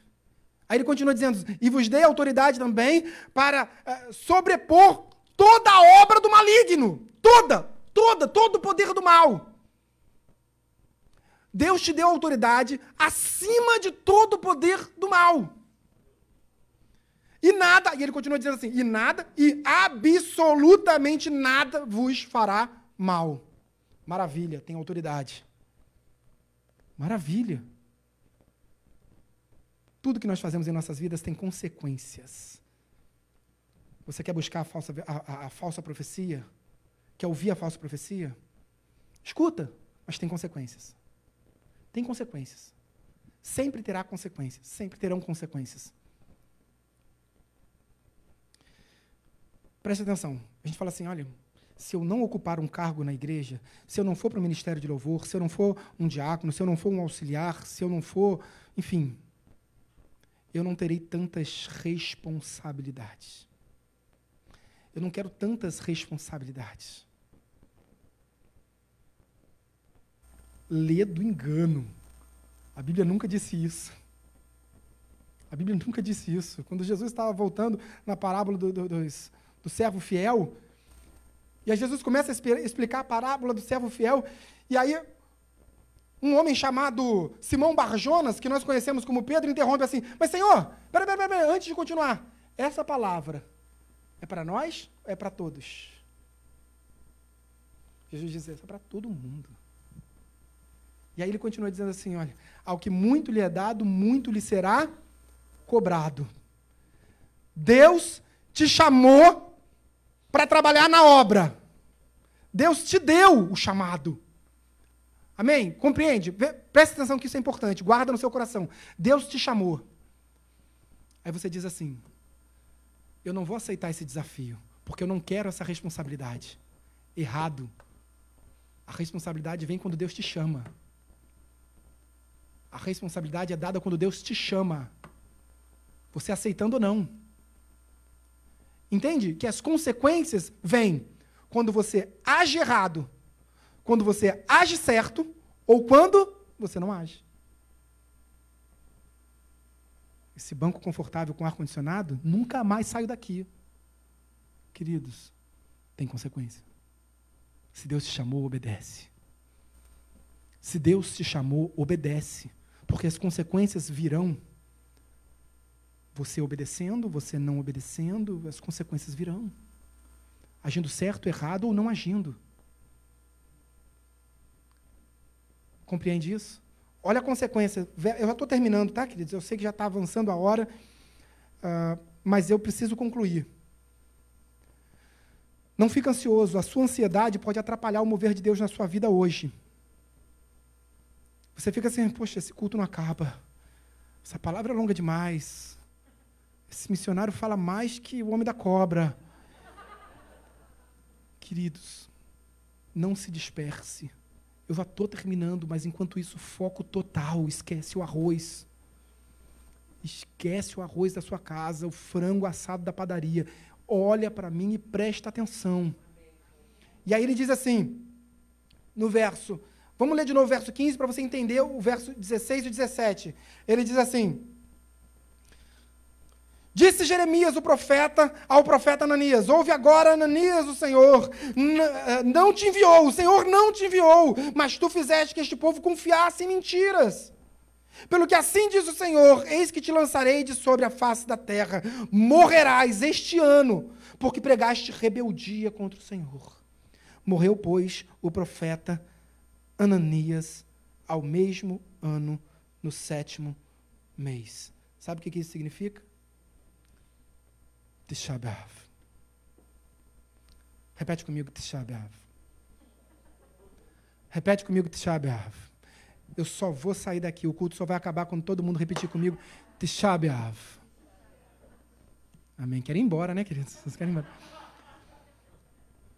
Tisha Os judeus têm um dia no ano que eles dizem assim: é o dia é o dia do luto, é o dia da tristeza, é o dia é, é, é, do jejum, é o dia da desolação, é o dia da falta de esperança. É o chamado Tisha B'Av. Tisha B'Av. Tisha B'Av é o nono dia do mês de Av, do Menachem Av, do mês de Av. Então, o nono dia do mês de Av, os judeus fazem, fazem jejum 24 horas em apenas dois dias do ano. No Yom Kippur, no dia do perdão, e no Tisha B'Av. No Tisha B'Av, eles fazem 24 horas de jejum. Por quê? Porque é o dia das consequências. É o dia do erro, é o dia da tristeza, é o dia da desolação, é o dia do luto porque Ezequiel capítulo 6 ele profetizou a queda do templo de, de, de Salomão, o templo vira, viraria pó, o templo viraria ruínas, e isso aconteceu através da profecia de Ezequiel capítulo 6, e o templo de Salomão veio às ruínas no dia no B'Av, no dia 9 do mês de Av, do Menarnav. Mas o povo Inicialmente o reino do norte foi para o cativeiro assírio, depois o reino do sul, e veio a queda do templo. Depois do final da, da, do cativeiro babilônico, o decreto de Ciro, a, a, a, nação de Israel voltou para Israel, e através de de Neemias construindo os muros, reconstruindo as muralhas, Zorobabel eh, conclamando o povo a reconstruir o templo, os sacerdotes, e o templo de Salomão foi reerguido agora através da figura central de Zorobabel, e o templo foi reerguido. Até que então um general uh, do exército romano chamado Tito, filho do imperador Vespasiano, Tito que viria a ser imperador depois de Roma, de, sucedendo seu pai Vespasiano, ele invade Jerusalém e através do cumprimento da profecia de Lucas, capítulo 21, mais uma vez o templo veio às ruínas. Que dia? No dia 9 do mês de Av. Por quê? Consequências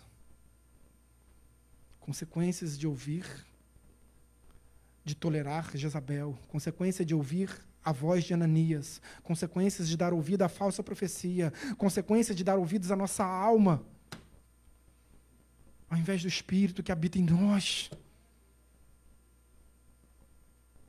Consequências. Mas não parando por aí, no ano 133 vem a revolta de Simão Barcotba, e Barcotba se levanta juntamente, e era um sacerdote, ele se levanta junto com os seus uh, e pelejam contra contra, contra os romanos que habitavam ali, os remanescentes, porque na revolta, na grande revolta judaica, no ano 70, que culminou com a destruição do templo, e depois com a destruição de, da, da fortaleza de Massada no ano 73, um milhão de judeus foram mortos ali, mas ainda remanesceram 500 mil judeus é, preparados para a batalha, levantados por Simão Barcotba. E 500 mil judeus foram mortos no ano 133. E que dia culminou nessa derrota? Tisha B'Av. Tisha B'Av. Mas não suficiente no ano 1290. A grande expulsão dos judeus da Europa, em verdade, ali era a, a, concentração de judeus era maior na Inglaterra, e os judeus, através de um decreto uh, uh, real, eles foram todos expulsos da Inglaterra. Quando foi publicado o decreto? Shabiav.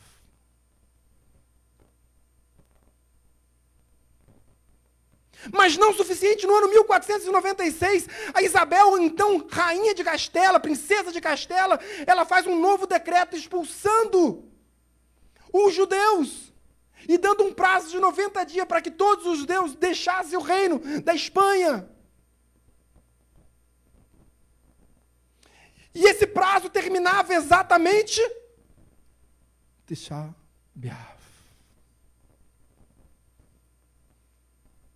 Então, no ano 1914, inicia-se a Primeira Guerra Mundial com milhares de judeus mortos, assassinados, exterminados.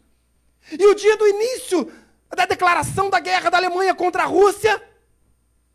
Tisha.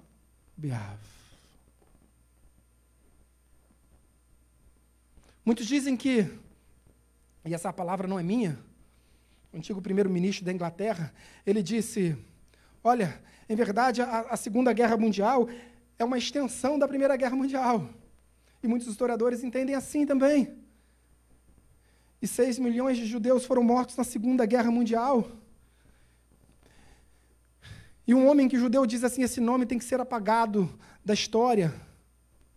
Heinrich Himmler, o homem responsável pela solução final dos judeus pelo extermínio de 6 milhões de judeus nos campos de concentração da Alemanha, Áustria e Polônia nazistas. Quando, no dia exato que o partido nazista concedeu autorização a Heinrich Himmler a dar início a executar a solução final? Já,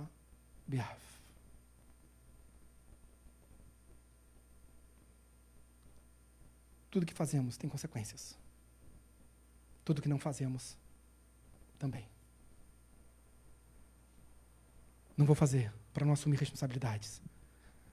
A responsabilidade, as consequências não advêm da responsabilidade, vem da autoridade que Deus te deu. A responsabilidade vem da autoridade, mas as consequências que vêm da responsabilidade, que vêm da autoridade. Então, ainda que você não assuma responsabilidades, consequências. Só para concluir, Tiago Renan, desculpa o avançar do horário. Só para concluir. Quantos ladrões tinham na cruz ao lado de Cristo? Quantos foram salvos? Por quê? Porque Deus mostra ali a sua misericórdia. Mas por que só um foi salvo? Porque Deus mostra a sua justiça.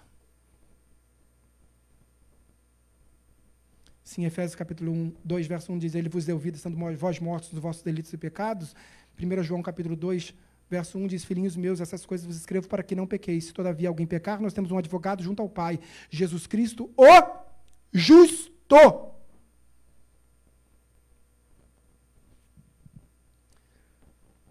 Estou concluindo mesmo, queridos.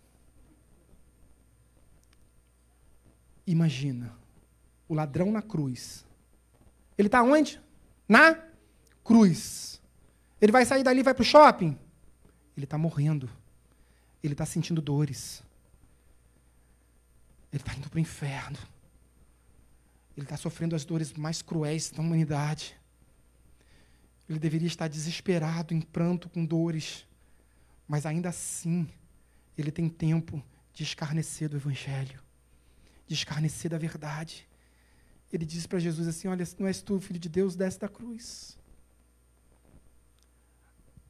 As pessoas estão lá fora com casamento destruído, vida destruída, desemprego, fome, mas ainda assim ela tem tempo de entrar na rede social e fazer uma piadinha com o Evangelho. É o ladrão na cruz, está indo para o inferno. Está indo para o inferno, mas o que importa é levar alguém com ele. Pessoa está desesperada no momento. De... Mas ela tem tempo de entrar no, na rede social e fazer uma piadinha com o Evangelho.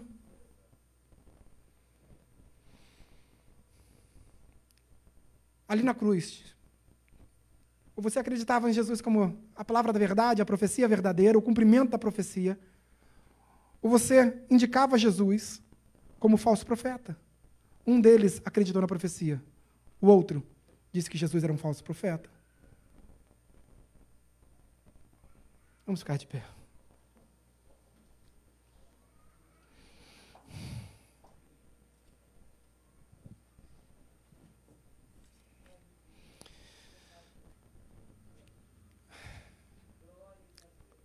Feche seus olhos. Vamos orar comigo, ore comigo.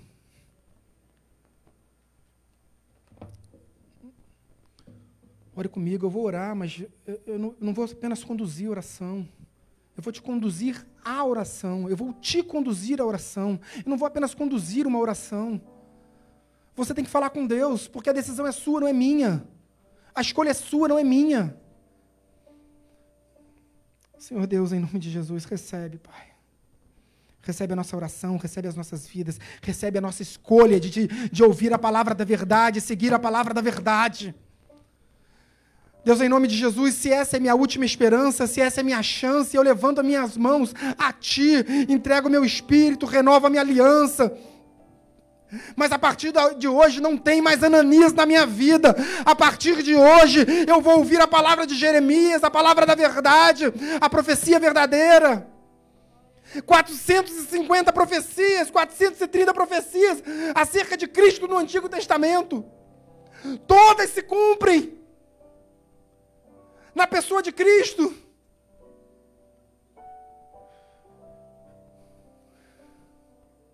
Mas a escolha é sua, a opção é sua. Deus te deu autoridade para pisar serpentes e escorpiões. Deus te deu autoridade para ser sal da terra. Mas você tem responsabilidades. Porque também em Lucas, Deus diz assim: olha, da, da árvore boa se colhe frutos bons da árvore má, se colhe frutos maus. Não é possível colher uvas de espinheiros, ou figo dos abrolhos. Ou é a verdade, ou é a mentira, ou é a profecia, ou é a falsa profecia, ou é Ananias ou Jeremias, ou é Cristo, ou é Belial. Paulo diz que não há comunhão entre luz e trevas. Ou é um ou é outro. Então, ainda que a sua alma seja manipulativa, ainda que a sua alma lute, Deus, nós entregamos a Ti o nosso espírito, Pai, porque em Ti somos mais do que vencedores, em Ti não há palavra vazia, em Ti só há verdade, não há mentira. Deus, graças te damos por isso. Coloca a mão no seu coração, coloca a mão no seu coração. Deus Pai, em nome de Jesus, como ministro do Evangelho, como pregador da Tua palavra, eu, eu peço a Tua permissão e a permissão do teu Santo Espírito para orar e interceder pela tua igreja. Recebe, igreja, recebe, igreja, recebe, igreja, recebe, igreja, recebe, igreja, recebe, recebe, recebe, igreja, recebe, igreja do Senhor, recebe, igreja do Senhor, recebe, igreja do Senhor. Eu quero saber se há alguém aqui que ainda não entregou sua vida para Jesus se há alguém aqui que não entregou sua vida para Jesus e deseja fazê-lo nesta manhã, levante a sua mão. Não vou perguntar de novo, eu creio realmente que estejamos aqui em família. Se há alguém aqui que ainda não entregou sua vida para o Senhor e deseja fazê-lo nesta manhã, levante a sua mão. Amém. Amém. Amém. Deus, muito obrigado, Pai, pelo renovo do alto pela palavra revelada, pela profecia que se cumpre em nós. Oramos. Em nome de Jesus. Amém. Amém. Deus abençoe a todos em nome de Jesus. Deus abençoe a todos em nome de Jesus. Em nome de Jesus. Ministério de Louvor, obrigado. Muito obrigado. É porque eu avancei demais na hora. Obrigado. Desculpa. Mas ajudou muito. Obrigado, querida.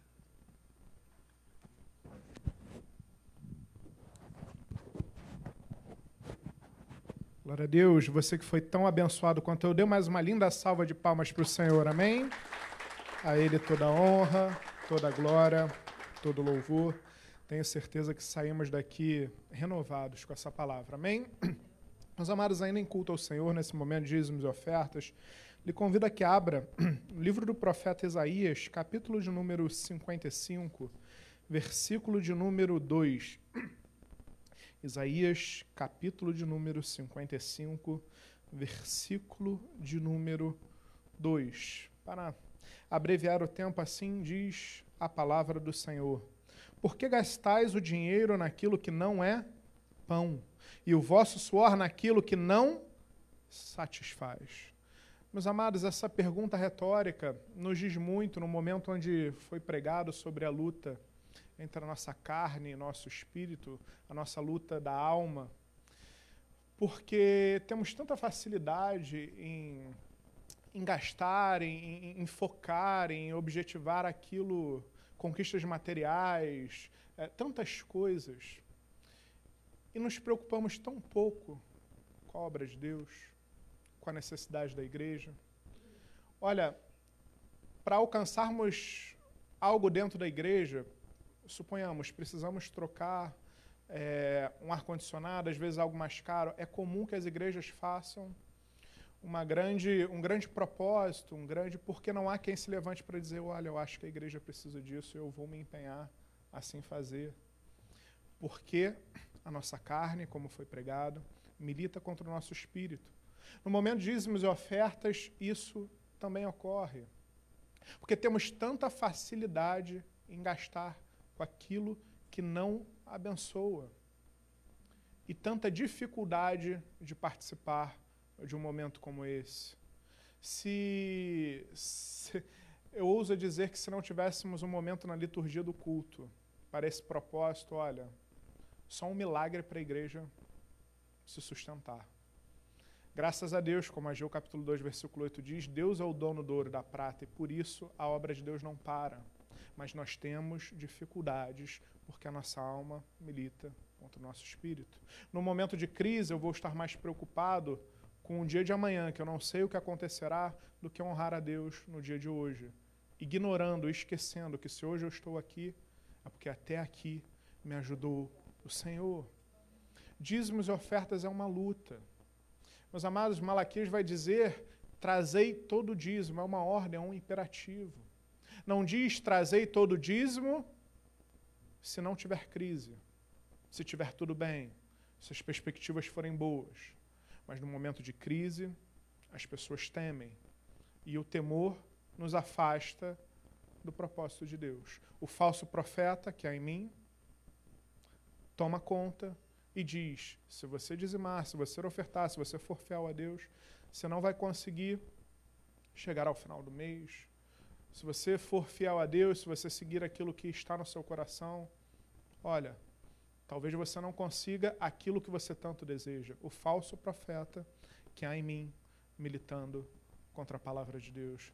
Meus amados, a palavra de Deus é tão linda que Deus fala: provai-me nisto, provai-me nisto, diz o Senhor dos Exércitos. Ouça a verdadeira profecia.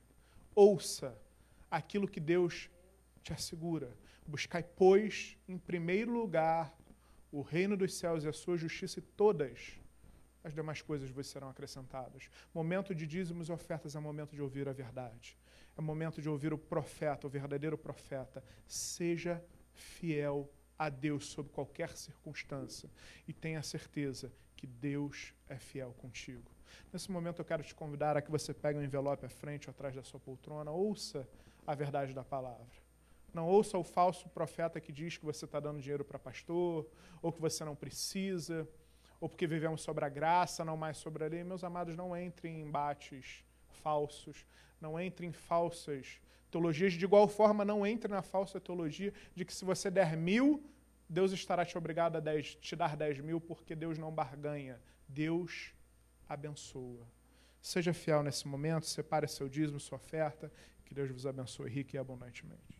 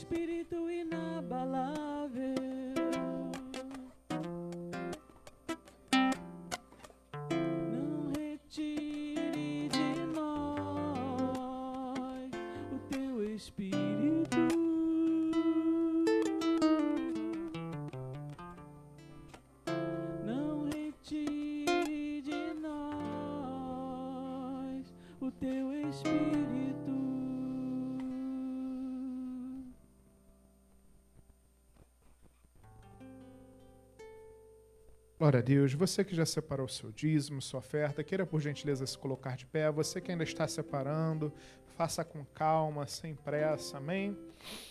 Vamos orar. Erga seu envelope aos, aos céus. Vamos orar. Vamos apresentar nosso dízimo, nossa oferta ao Senhor.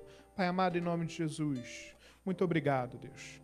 Muito obrigado porque podemos declarar nessa manhã que até aqui nos ajudou o Senhor. E Deus, nós temos a certeza, a convicção de que o Senhor continuar nos, continuará nos ajudando a cada dia das nossas vidas. Muito obrigado, Paizinho. Eis aqui, Deus, o nosso dízimo, a nossa oferta, do qual fazemos com alegria no coração, com a certeza de que, Deus, nesse momento, o Senhor nos dá a oportunidade de sermos participantes do avançar do teu reino nessa terra. Muito obrigado pelo privilégio que temos de poder dizimar, de poder ofertar, de podermos participar. Senhor, nesse momento, como igreja, nos reunimos em oração, clamando, Pai, por aquele que encontra-se desempregado, por aquele que encontra-se com seu salário reduzido, com seu contrato suspenso. Te pedimos, Pai, renova a fé do teu filho, da tua filha. Renova, Deus, a certeza de que, Pai, o controle não saiu das tuas mãos. Te pedimos, Senhor, sobre um milagre sobre essas vidas. Abre portas inimagináveis, derrama bênção sem medida sobre o teu povo, Pai. Em meio à crise, surpreende. Surpreende os teus filhos. Abre porta de emprego, de concurso público. Abre oportunidade de aperfeiçoamento. Te pedimos também, Pai, sobre aquele que tem lutado, trabalhado, Deus continua a abençoar, honra o esforço do teu filho.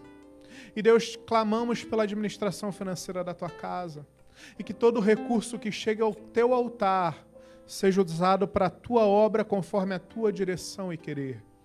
É o que te pedimos, Paizinho, e fazemos agradecidos no santo e precioso nome de Jesus. E aquele que crê, diga Amém. Glória a Deus. Se hoje amanhã de você dizimar, o missionário Flávio receberá à frente. As ofertas serão recolhidas nos vossos lugares. Que Deus vos abençoe rica e abundantemente.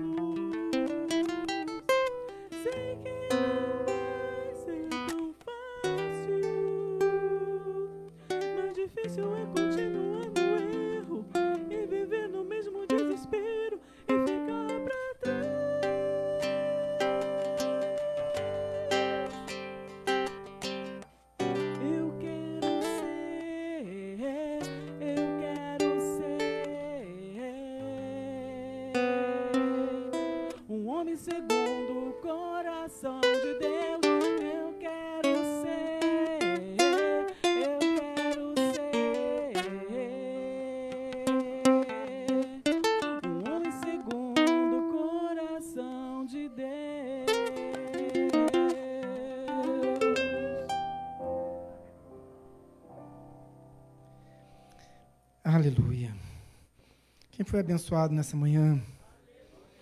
Amém. Então, amém. Eu vou continuar a pregação do Evangelho.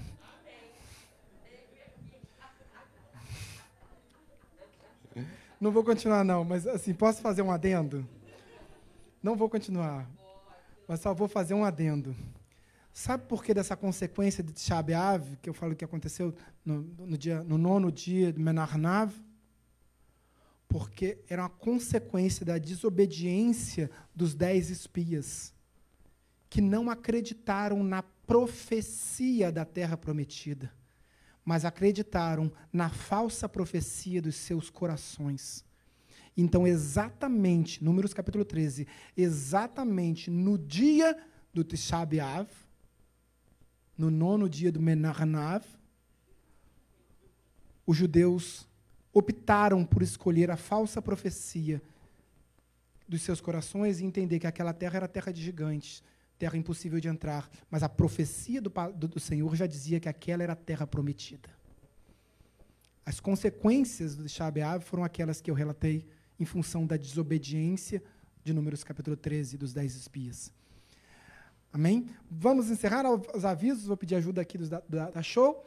Uh, culto, celebração e fé, hoje às 19, às 19 horas, com o profeta Diácono Renan. Culto, eu também estarei aqui presente. É, culto da Conquista, quarta-feira às 19h30. Eu também estarei aqui presente, mas não me recordo quem vai pregar, se sou eu. Aniversariantes do mês, Marcos Vinícius, Alexandra. Cadê Alexandra? Acabei de ver Alexandra. Alexandra. E Ana Cláudia. Ana Cláudia? Ana Cláudia. Reunião do Giro, sábado, 21 horas, no Google Meet. Ontem nós tivemos uma reunião aqui, queridos, do Ministério de Casais. Tremendo, tremendo.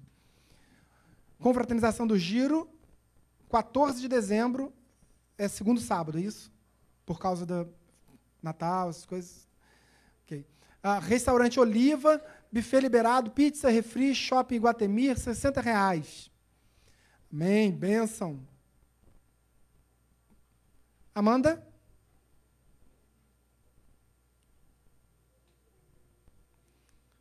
Vou dar uma oportunidade para Amanda. Amanda vai pregar o evangelho aqui por 20 minutos. Eu já fico nervosa de vir aqui na frente. É, então, é, boa tarde, igreja. É, no dia 6 de dezembro, é meu aniversário. Ano passado, eu fiz uma campanha também voltada para arrecadação de fraldas e outros itens. Na verdade, esse ano seria voltado para os dois novamente, só que, infelizmente, ao decorrer do ano, nós tivemos as duas perdas, né? tanto da Bia quanto do Biel. Então, eu não ia, eu não ia fazer nada, só que chegou ao meu conhecimento esses dois institutos que eu conheço, é, que eu, eu me importo, eu me importo, ele tem um projeto voltado para crianças e adolescentes de 0 a 18 anos. E eles fazem toda assistência às crianças com câncer e também fazem uma assistência a, todos, a toda a família. Então, eles fazem acompanhamento desde a criança, que está ali internada no INCA, é, vendo né, o que, que essas crianças precisam, mas fazem também um trabalho muito bonito com os pais, né? Porque nesse período que as crianças estão ali passando por esse momento de dificuldade, é, os pais também passam, né? A família também passa. Então vêm pessoas de outros estados e são assistidas pelo projeto Eu Me Importo. E o outro projeto também né, é o Enraizando Sonhos. Esse projeto ele, eles têm subprojetos dentro deles e um dos projetos que eles fazem né, é um projeto que eles é, levam comidas para os moradores de ruas, é, levam jantas, levam lanches. Então, também chegou ao meu conhecimento que eles estavam precisando. E eu tentei focar em alguma coisa que fosse de utilidade para todos. Então, eu estou pedindo é, a todos uma fralda geriátrica é, só que também chegou ao meu conhecimento pessoas que queriam estar doando outras coisas, como, por exemplo, alimento não perecível. A fralda geriátrica ela gira em torno de uns 12 reais, que foi o último valor que eu vi. Então, assim, se você, quem achar, né, quem não tiver condições de doar uma fralda geriátrica, pode doar um quilo de alimento não perecível, porque tanto eu me importo quanto Enraizando Sonhos, eles arrecadam alimentos não perecíveis e fazem cestas básicas para doar para as famílias. Então, quem puder trazer né, uma, um quilo de alimento não perecível ou uma fralda geriátrica, tamanho M ou G, pode trazer aqui na igreja. Ali no, tem, tem o meu telefone, o meu, os meus dois números. E quem quiser conhecer né, os projetos, tem também ali o link do Instagram, do Facebook. Então, vocês podem me chamar no WhatsApp também, que eu passo o contato das pessoas, se vocês quiserem né, é, doar alguma quantia diretamente para eles. Tá bom? Eu agradeço a oportunidade. Maravilha. Eu já falei com a Amanda, conta comigo, conta comigo para abençoar esse projeto. É, eu faço questão de participar. Como igreja, né? como igreja eu faço questão de participar. Como servo do Senhor, como sal da terra, Amém. Encerramos? Amém. Vamos ficar de pé?